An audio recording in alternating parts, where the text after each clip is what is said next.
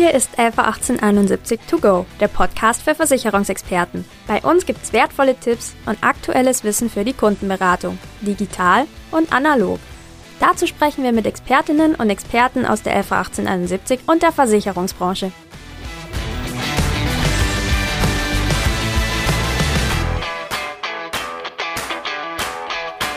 Hallo und herzlich willkommen zu einer neuen Folge von LV 1871 To Go dem Podcast für Versicherungsexperten. Mein Name ist Frank Leitgeb, ich bin Filialdirektor bei der LV 1871 und darf heute für meine liebe Kollegin Rebecca den Podcast moderieren. Ähm, mit einem sehr interessanten, sehr spannenden Gast heute bei uns und zwar dem ja, gelernten Schlosser, Mathematiker, Portfolio Manager und Kopf hinter dem Global Portfolio One, Dr. Andreas Beck. Hallo Andreas, schön, dass du da bist. Grüß dich, Frank. Andreas, es ist ja Tradition äh, bei uns im Podcast, dass man sich am Anfang als Gast mal mit drei Schlagworten vorstellt, die so den Arbeitsalltag skizzieren und uns schon ein bisschen Einblick in deine Welt geben. Leg los. Ja, das mache ich gerne.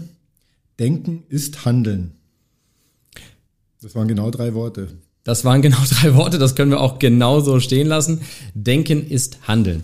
Ich glaube, da werden wir im Laufe des Podcasts noch ein bisschen drauf eingehen müssen, was genau du damit meinst und wie genau du damit deine Arbeitssituation, deinen Arbeitsalltag beschreibst. Ähm, Gebt dir auch gerne gleich die Gelegenheit dazu. Nämlich ist es sicherlich für alle, die heute zuhören, spannend, interessant, mal zu verstehen, wie man denn als, ich habe es vorhin schon gesagt, gelernter Schlosser, dann promovierter Mathematiker irgendwann dazu kommt, Portfolio Manager zu werden, Portfolio Manager zu sein und ähm, da wäre es klasse, wenn du uns einfach mal einen kleinen Abriss gibst über deinen Werdegang und was dich jetzt bis hierher eben gebracht hat. Ja, gerne. Also vielleicht vorab denken ist Handeln, das ist von Hegel, das ist nicht von mir, nicht, dass ich hier eines Plagiats bezichtigt werde. Ähm, das trifft die Sache aber schon recht gut.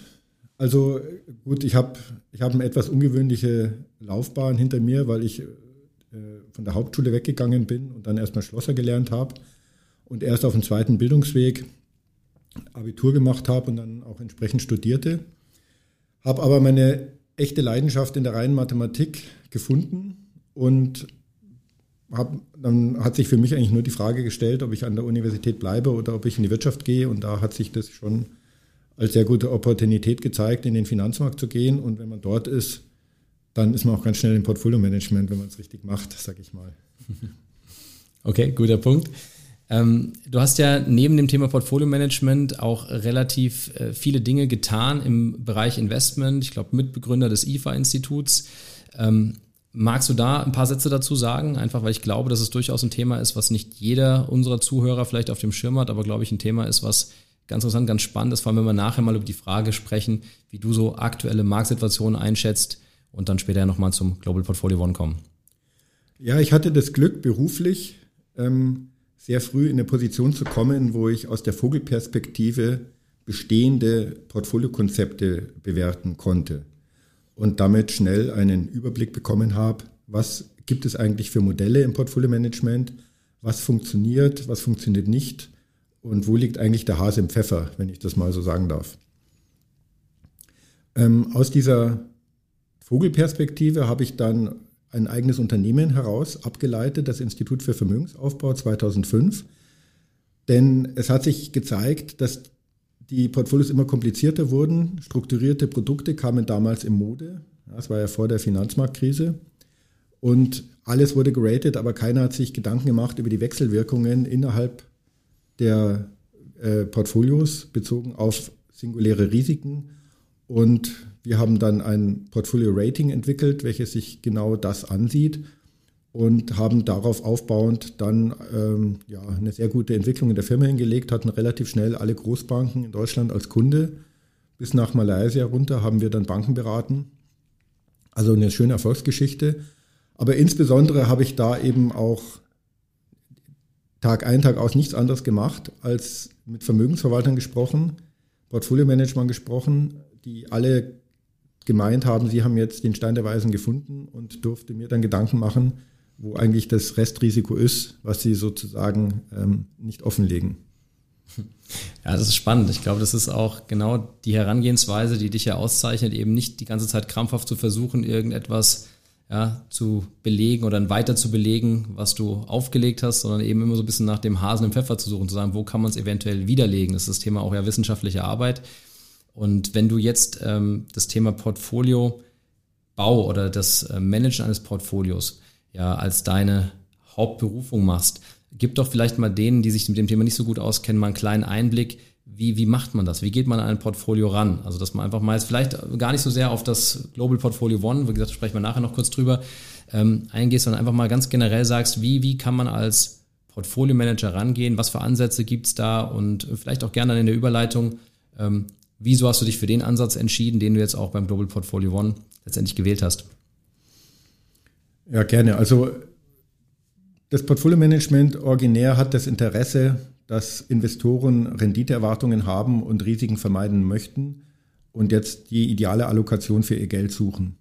Jetzt trifft es aber auf die Gegenseite, ja, weil man muss sich das so vorstellen, wenn man als Investor Geld anlegt, vermehrt sich Geld ja nicht von selber, sondern ich brauche letztendlich so etwas wie einen Sponsor. Ich brauche jemand, der das Geld in Empfang nimmt und mir eine Prämie dafür zahlt, dass ich ihm das Geld gebe. In der Regel sind das Unternehmen, denen wird über die Investoren Eigenkapital oder Fremdkapital zur Verfügung gestellt. Also die Investoren kaufen Aktien oder Anleihen. Die Unternehmen entschädigen den Investor dafür, dass er das tut mit einem Zins oder mit einer Renditeerwartung.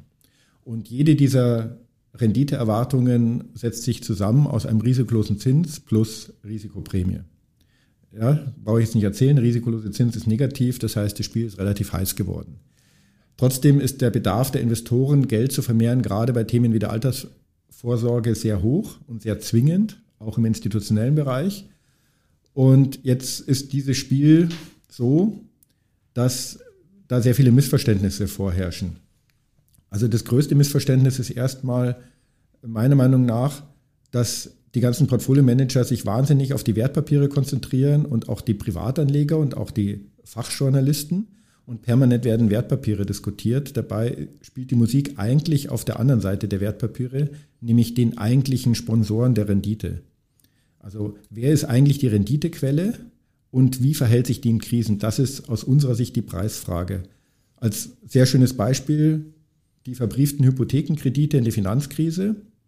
Ja, hochkompliziert, strukturiert, Gerade so, dass sie von den Standard-Risikomanagementsystemen nicht als riskant erkannt wurden, also speziell so designt, AAA-Rating seitens der Ratingagenturen dann. Aber was steckte denn hinter diesen komplizierten Produkten? Hinter diesen komplizierten Produkten steckten ähm, Amerikaner ohne Einkommen, ohne Sicherheiten, denen ein Risikohypothek, eine Risikohypothek verkauft wurde. Ähm, und wenn man sich eben nicht die Produkte nur anschaut, sondern wirklich anschaut, wer ist eigentlich die Renditequelle, weil nur diese Hypothekenzahler waren ja die Rendite, die reinkam in diese Papiere, die dann verteilt wurden, dann hatte man sofort gesehen, wo eigentlich das Risiko liegt und konnte das ganz anders bewerten. Und das ist ein Grundprinzip, wie wir arbeiten. Wir schauen durch die Wertpapiere durch, schauen uns die Renditequellen an und kommen dann zum Teil zu komplett konträren Einschätzungen, was Risiko eingeht, als klassische äh, Managementsysteme. Okay, spannend. Ähm, du hast gerade schon mit einem Satz das Thema Krise angesprochen. Wenn man äh, sich dein White Paper anguckt oder die erste Seite des White Papers anguckt, da steht so, ich will es jetzt nicht äh, falsch wiedergeben, korrigiere mich, wenn es nicht ganz richtig ist, wer vor Krisen Angst hat, hat es nicht verstanden. Das heißt, für euch sind auch im Modellieren des Portfolios das Thema Krisen nicht nur ein Thema, was es zu vermeiden gilt, sondern eine Chance, die ihr nutzen wollt. Ähm, wie, wie genau funktioniert das oder wie, wie stellt ihr euch das vor? Die beste also ich fange vielleicht mal ganz abstrakt an. Der Erwartungswert ist eine unschlagbare mathematische Größe und der Erwartungswert einer Rendite ist genauso unschlagbar. Der setzt sich immer irgendwo durch. Wenn ich zum Beispiel dreimal würfel, dann kann alles Mögliche rauskommen, aber wenn ich hundertmal würfel, werde ich ungefähr im Schnitt 3,5 Punkte gewürfelt haben. Plus minus 0,01. Wenn ich tausendmal würfel, wird die Unsicherheit noch kleiner. Also der Erwartungswert ist eine mathematisch unschlagbare Größe. Und die beste Approximation mit unendlich viel Abstand für meinen Erwartungswert als Investor sind die Kapitalkosten der Unternehmen, denen ich über Wertpapiere Geld zur Verfügung stelle. Ähm, das heißt, eigentlich ist die Aufgabe relativ leicht. Wenn ich ein optimales Portfolio für langfristige Investoren konstruieren möchte, dann muss ich immer den langfristigen Erwartungswert im Portfolio maximieren. Das zeigt, dass Krisen eine wunderbare Chance für Investoren sind, weil in Krisen schießen die Kapitalkosten der Unternehmen. Man kann sich das ja gerade so vorstellen, in normalen Marktphasen tun sich Unternehmen leicht, Risikokapital aufzunehmen. Und Krisen sind identisch mit Phasen, wo die Unternehmen zu den alten Konditionen kein Kapital mehr bekommen und überproportional viel bieten müssen. Ja, das sind die eigentlichen, das eigentliche Problem einer Krise ist die Ausstattung der Unternehmen mit Kapital.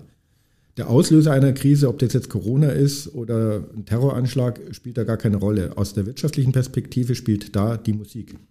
Und wenn ich jetzt als langfristiger Investor das weiß und wenn ich als langfristiger Investor auch weiß, dass Krisen normal sind, gehört zum System, keiner weiß wann, keiner weiß wie, aber sie kommen immer wieder, keiner weiß die Ursachen, aber sie kommen, ähm, dann kann ich sehr gut davon profitieren, wenn ich mein Portfolio-Management von vornherein so aufstelle, über die Steuerung der Allokation anhand der Kapitalkosten der Unternehmen, dass ich Krisen als Rendite-Turbo nutze.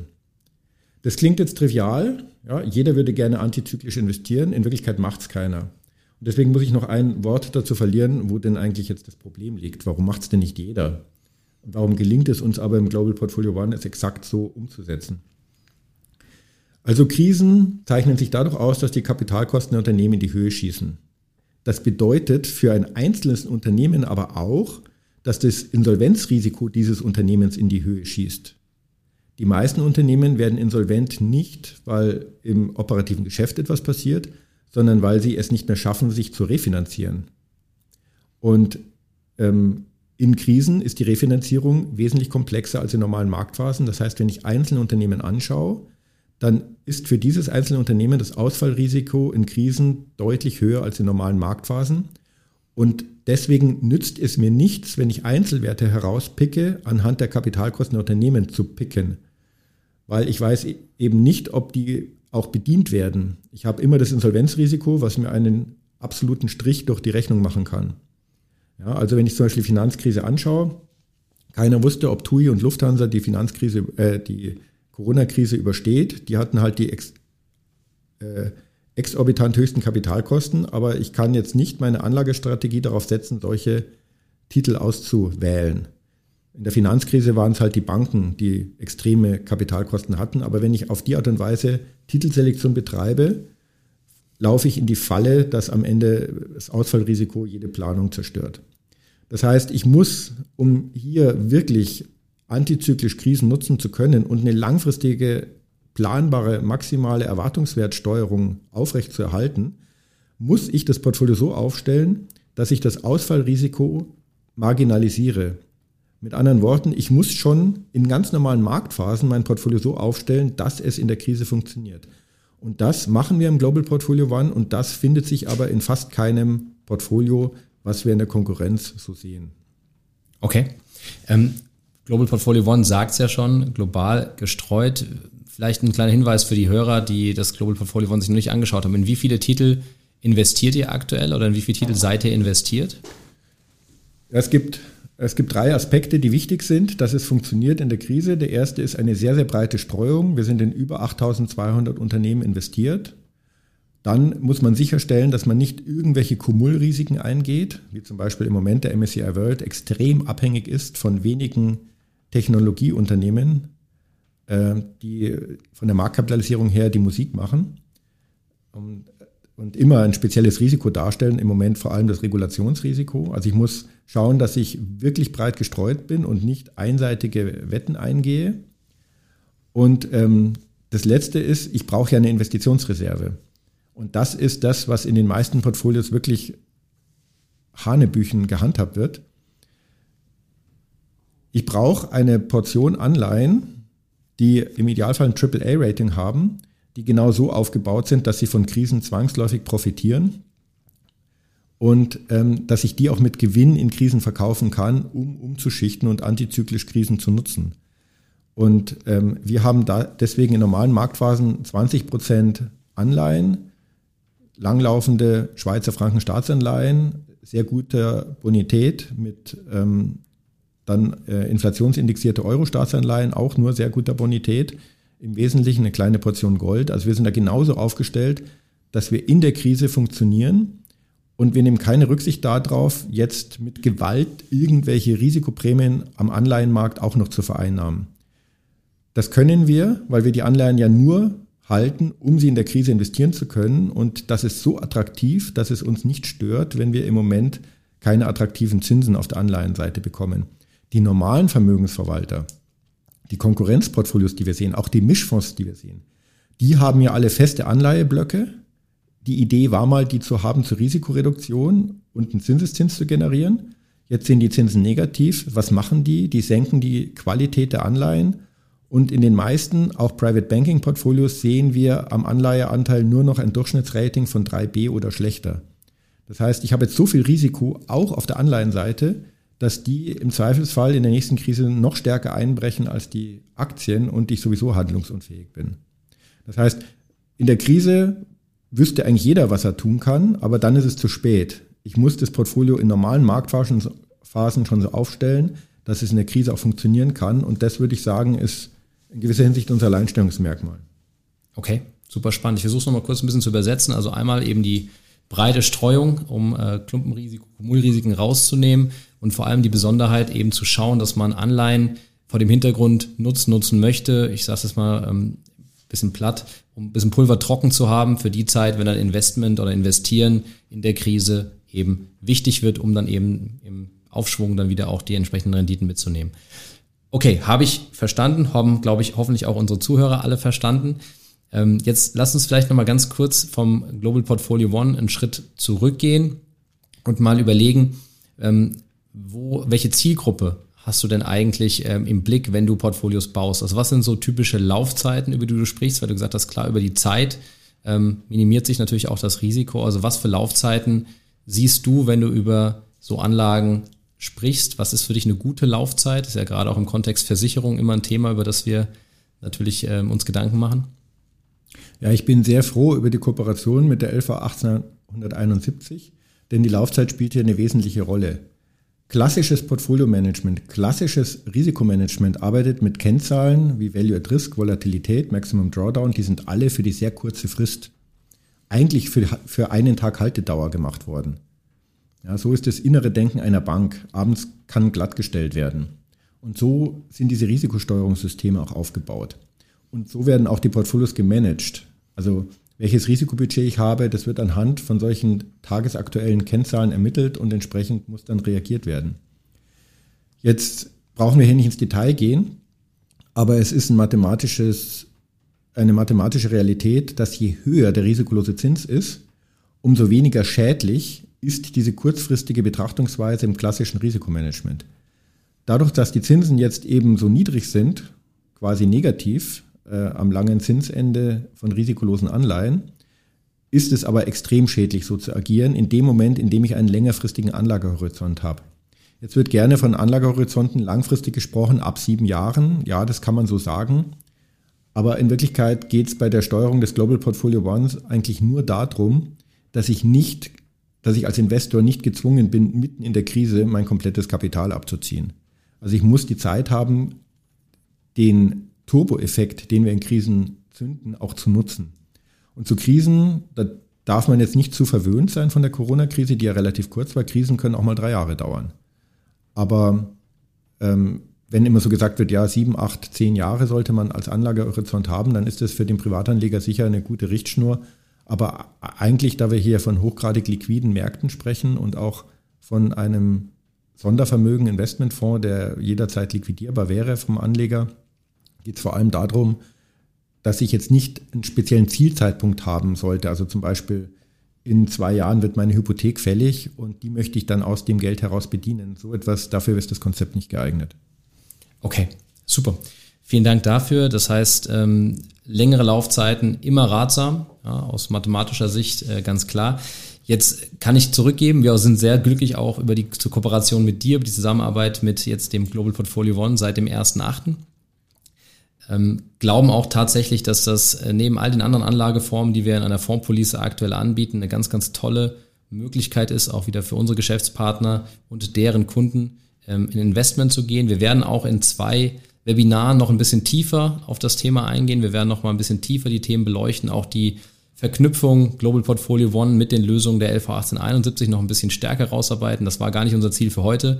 Heute wollten wir ein bisschen kennenlernen, den Mensch Andreas Beck, wissen, was dich so bewegt und so treibt. Du hast uns jetzt schon einen sehr, sehr tiefen und guten Einblick gegeben, auch in die Arbeit, die ihr beim Global Portfolio One macht. Ähm, wir werden auch auf jeden Fall in den Show Notes noch das White Paper verlinken, das man ja downloaden kann auf eurer Landingpage. Und natürlich auch alle anderen Informationen, die du den Hörern noch mitgeben möchtest. Also wenn du da noch andere äh, Themen hast, die du gerne spielen willst, sehr, sehr gerne. Wir werden natürlich auch, ähm, das ist das Thema dann aber wie gesagt aus den Webinaren, den Global Portfolio One für alle Schichten äh, spielbar machen, also von der Basisrente über die BAV bis hin zur dann ganz normalen dritten Schicht. Das schon mal als, als Teaser hier.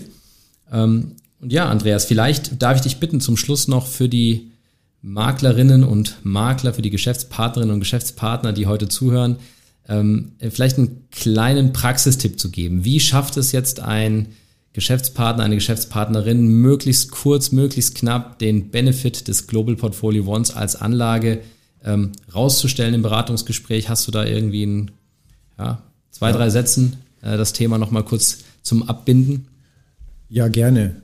Also meiner Meinung nach ist das, ist das Vorgehen so plausibel, dass es beliebig einfach erklärbar ist. Eigentlich muss man dem Kunden nur erklären, er ist sowieso Teil der Wirtschaft. Er arbeitet, er konsumiert, er ist sowieso Teil der Wirtschaft. Und die Wirtschaft liefert Renditen, Krisen hin oder her. Egal welche Krise man anschaut, seit 1850 gibt es gute Daten. Natürlich ist die Wirtschaft profitabel und die bleibt profitabel, sonst würde sie aufhören zu produzieren. Und die Renditen, die erwirtschaftet werden, sind sieben Prozent im Schnitt, weltwirtschaftsweit gesehen. Warum nicht daran partizipieren? Das ist doch komplett naheliegend. Ich konsumiere, ich arbeite, ich bin eh Teil der Wirtschaft. Das Attraktivste sind die Eigenkapitalrenditen der Wirtschaft. Ja, warum hole ich mir die nicht? Jetzt sagt der Kunde natürlich, ja, aber die Aktien sind gerade teuer oder es ist gerade eine Krise. Irgendein Argument hat er. Immer, letztendlich hat er Angst vor Krisen. Da kann man dann mit dem GPO nur sagen, ja genau, deswegen machen wir das genau so, wie wir es machen. Also hoffen wir, dass eine Krise kommt, dann zünden wir den Turbo. Wir erhöhen die langfristigen, den langfristigen Erwartungswert. Wenn tatsächlich keine Krise käme, wäre es besser, man macht einfach 100% MSCI World. Also insofern, man kann den Kunden genau da abholen, wo er seine Bedenken hat, denn seine Bedenken sind vollkommen gerechtfertigt. Natürlich werden Krisen kommen, gerade wenn er 10, 12 Jahre anlegt. Und dann vielleicht noch ein letztes Wort zu mir. Jetzt habe ich relativ wenig von mir erzählt, aber da zitiere ich vielleicht Karl Kraus, ähm, der in einem Interview zu seiner Person mal dann einfach gesagt hat, mein Privatleben interessiert mich nicht. Sehr gut. Ich glaube auch, wir haben das aus dir rausgelockt, was rauszulocken war. Ähm, vielen, vielen Dank für das, äh, ja, für, tief, für die tiefen Einblicke in das, was du tust, in das, wie ihr beim Global Portfolio One arbeitet. Ich habe es gerade schon gesagt, möchte es aber nochmal wiederholen. Es wird zwei Webinare geben mit meinem Kollegen Thomas Buchholz, auf die ich mich auch schon freue. Da werden wir auch die Daten in den Show Notes verlinken. Wir werden dich sehen auf unserem Investment-Tag im September in einer Podiumsdiskussion, auf die ich mich auch schon sehr freue, zum Thema Nachhaltigkeit. Ähm, auch ein ganz, ganz spannendes Thema. Ich glaube, da kann ich auch nur jedem ans Herz legen, sich vor allem diese Podiumsdiskussion anzuhören. Und bedanke mich für jetzt bei dir, lieber Andreas, und freue mich auf das, was noch gemeinsam kommt. Vielen Dank, Frank.